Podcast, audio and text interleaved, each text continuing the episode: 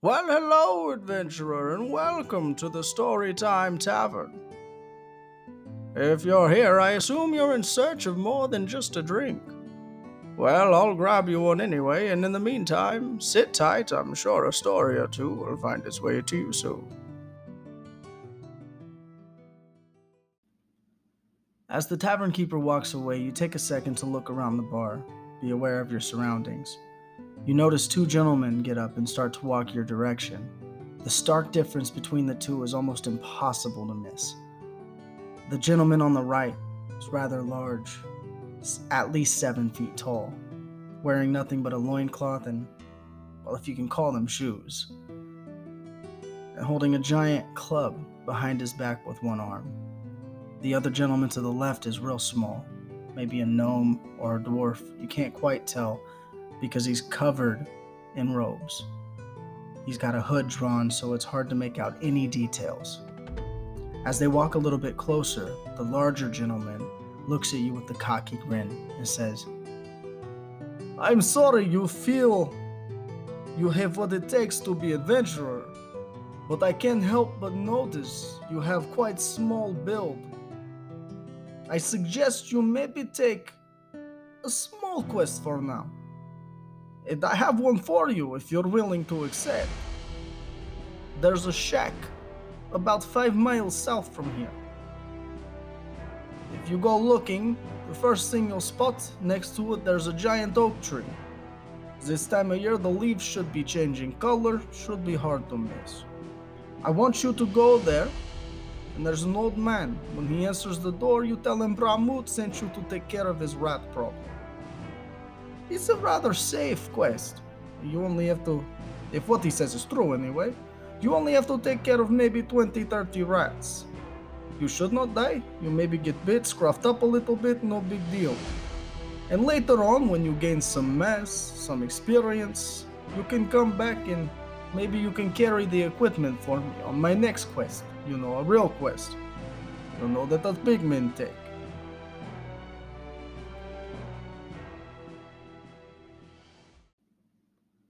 Bramute begins to walk away, leaving the smaller gentleman behind. As he finally exits the tavern, the smaller gentleman, not lifting his cloak, walks up close enough to say to you, If you do decide to go on this quest, I suggest you use a little caution. You see, Bramute talks big game because he is big man. But there's a reason he has not taken up this quest yet.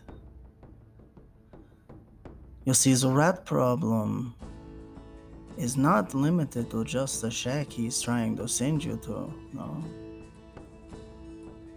All of the surrounding villages have been reporting an increase of rats. Now, normally, it's no big deals, they're just rats. But I have seen a couple of these rats with my own eyes. These rats are anything but normal. They look as if the tops of their skulls have been removed, and you can see directly to their brain. But their brains are they're glowing with almost a or radiant energy. Now, if you just find one, it's no big deal, it's just a rat. But it's when they get together that things get, well, not normal. You see, when they're in a group, it's like they can communicate with one another they can move in unison together. It's like they're moving as one. But all the small brains come together to make one large brain and they think for themselves. Or for somebody else. I don't know what these rats are. I do not know who made these rats. But I can tell you it is not a product of Shanti herself. No gods would make rats like these. They move together with purpose. Almost as if they have orders that they're trying to follow. Now, who's giving these orders? I don't know. But, adventurer, where there are minions, there is always a boss.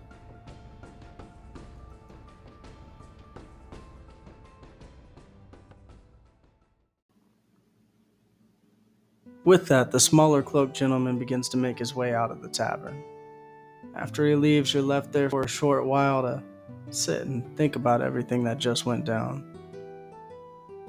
Until the tavern keeper walks back out and says, Well, adventurer, it would appear that you've found your story. What you do with this information is up to you. Be safe out there, adventurer, but of course, not too safe.